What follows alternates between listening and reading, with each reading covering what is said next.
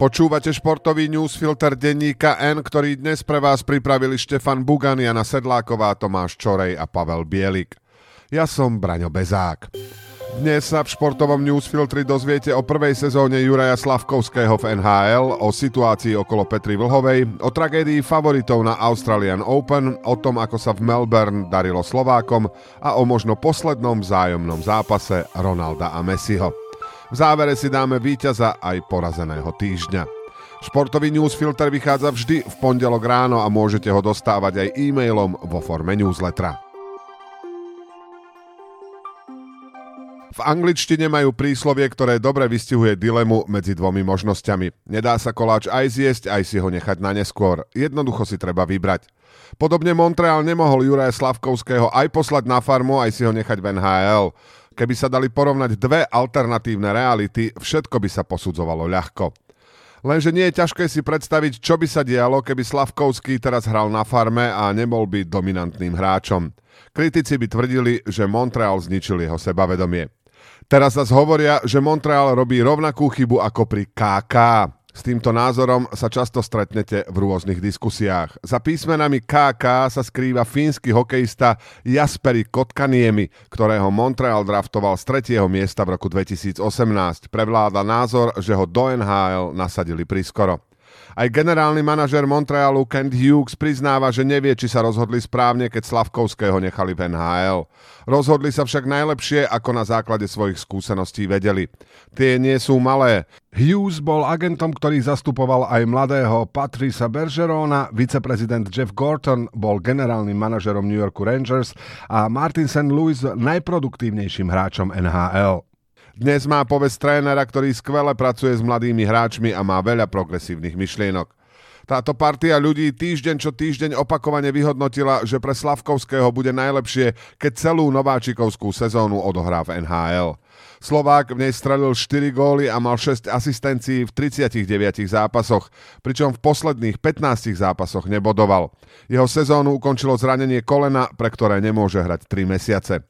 Hughes tvrdí, že Slavkovského rozvoj prebehne vo fázach a toto bola len fáza 1. Zdôraznil, že počas nej nebola dôležitá produktivita, ale získavanie dobrých návykov a učenie sa systému. V tejto chvíli sa nedá posúdiť, do akej miery bola fáza 1 úspešná. Slavkovský síce nevyzeral ako mimoriadne draftové jednotky. Sidney Crosby, Alexander Ovečkin, Conor McDavid či Austin Matthews, no od neho to ani nikto nečakal. Je známe, že Slavkovský sa stal draftovou jednotkou v jednom z najslabších ročníkov. Už to, že v 18 rokoch nevyzeral v NHL stratený, je malé pozitívum. Ani fanúšikovia Montrealu nemajú jasno v tom, či bola Slavkovského sezóna dobrá alebo zlá. Novinár Mark Dumont pripravil na Twitteri anketu s otázkou Ste spokojní so Slavkovského vývojom v prvej sezóne? Až polovica z 2100 respondentov označila možnosť, že na posúdenie je priskoro. 18% bolo so Slavkovského vývojom spokojných, 28 nespokojných.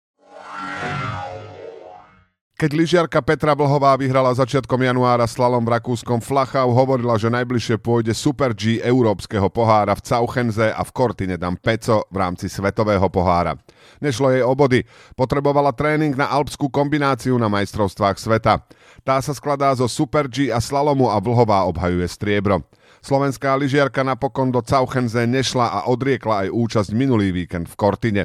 Nastala totiž zmena v programe. Namiesto dvoch Super G sa išlo iba jedno a čakať nám do nedele by zrejme nedávalo zmysel.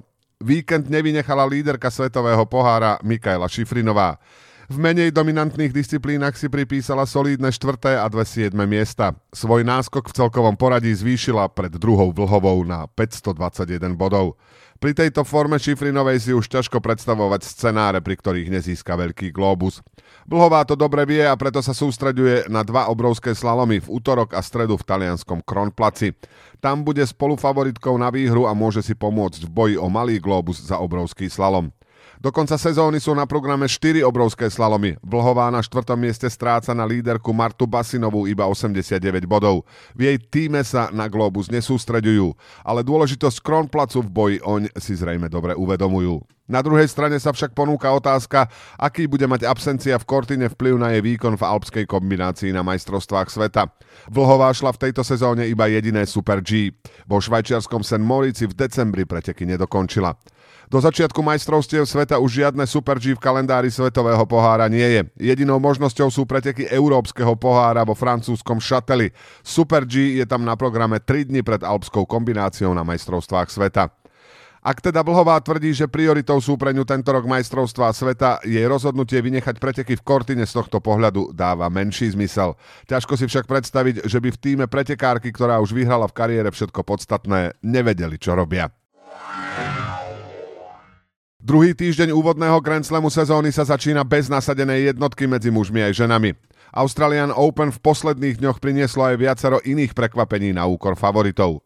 Už v druhom kole vypadol obhajca titulu Rafael Nadal, ktorý s vážnymi bolestiami prehral v troch setoch s Mackenzie McDonaldom. Španiel odmietol skrečovať napriek výraznému problému s bedrom, pre ktorý bude pauzovať najmenej 6 týždňov.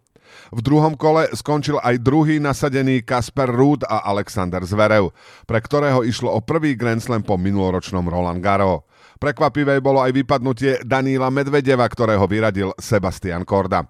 Zrejme najzaujímavejším príbehom úvodných dní bol postup Andyho Murrayho do tretieho kola, ktorý pred 4 rokmi pre zranenie bedra práve v Austrálii ukončil kariéru, no medzičasom sa vrátil na okruh.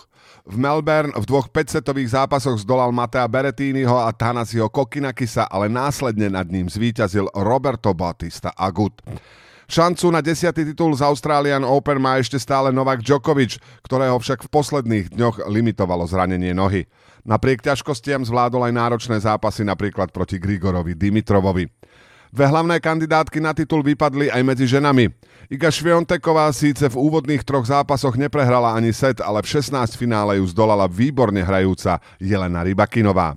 Už v druhom kole skončila tuniská hviezda Ons Žoberová, ktorá nestačila na Markétu Vondrušovú. Mimoriadne dominantná je však zatiaľ nasadená trojka Jessica Pegula, ktorá doteraz neprehrala ani set.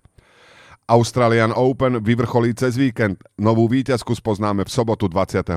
januára a víťaza v nedeľu 29. januára.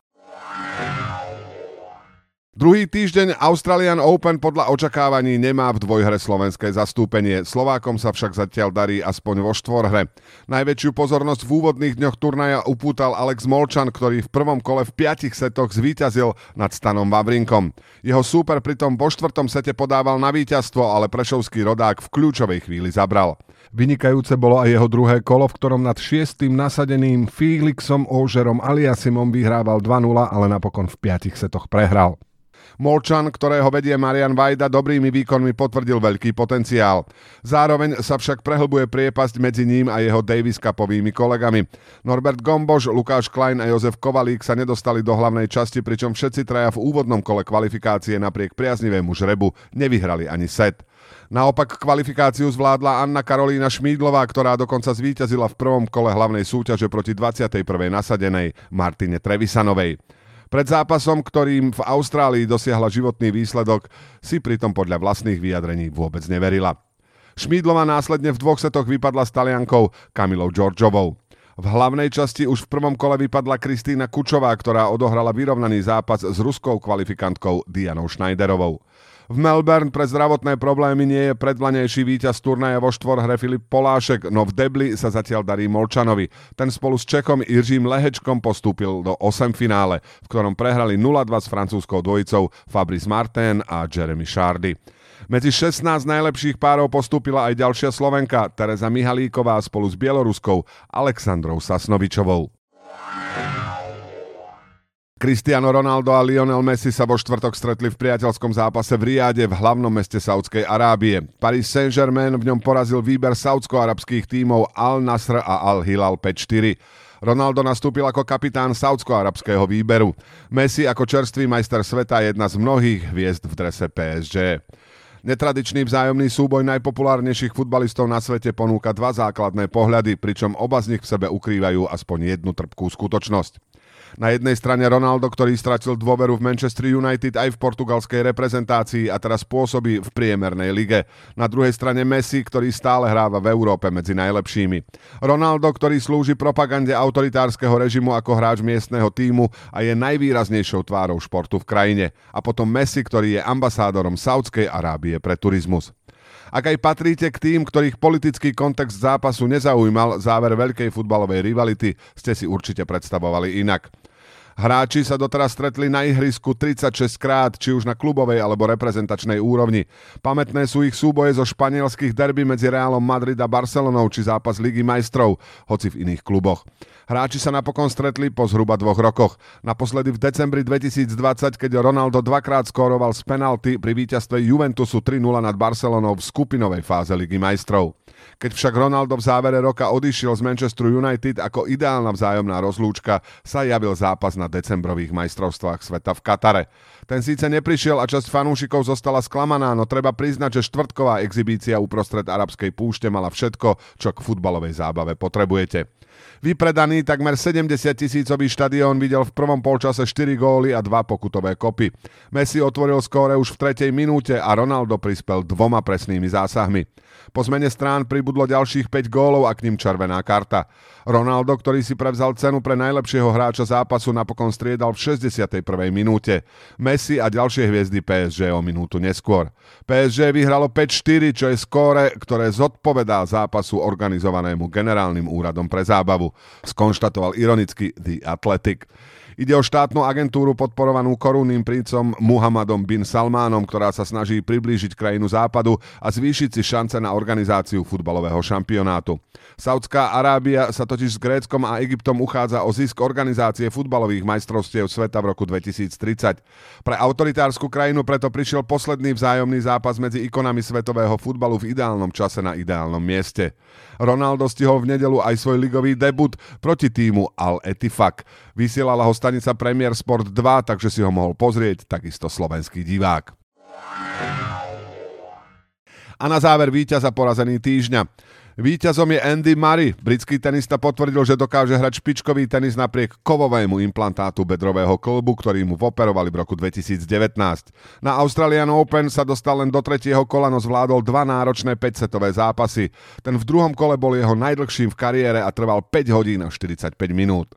Porazeným je Ivan Provorov. Ruský hokejista Ivan Provorov odmietol nastúpiť na rozkorčuľovanie pred zápasom NHL v dúhovom drese na podporu LGBTI plus ľudí. Hráč Philadelphia Flyers to zdôvodnil náboženskými dôvodmi. Dresy s dúhovou tematikou plánujú vydražiť na dobročinné účely. Športový newsfilter tento týždeň pre vás pripravili Jana Sedláková, Štefan Bugan, Tomáš Čorej a Pavel Bielik. Do počutia o týždeň.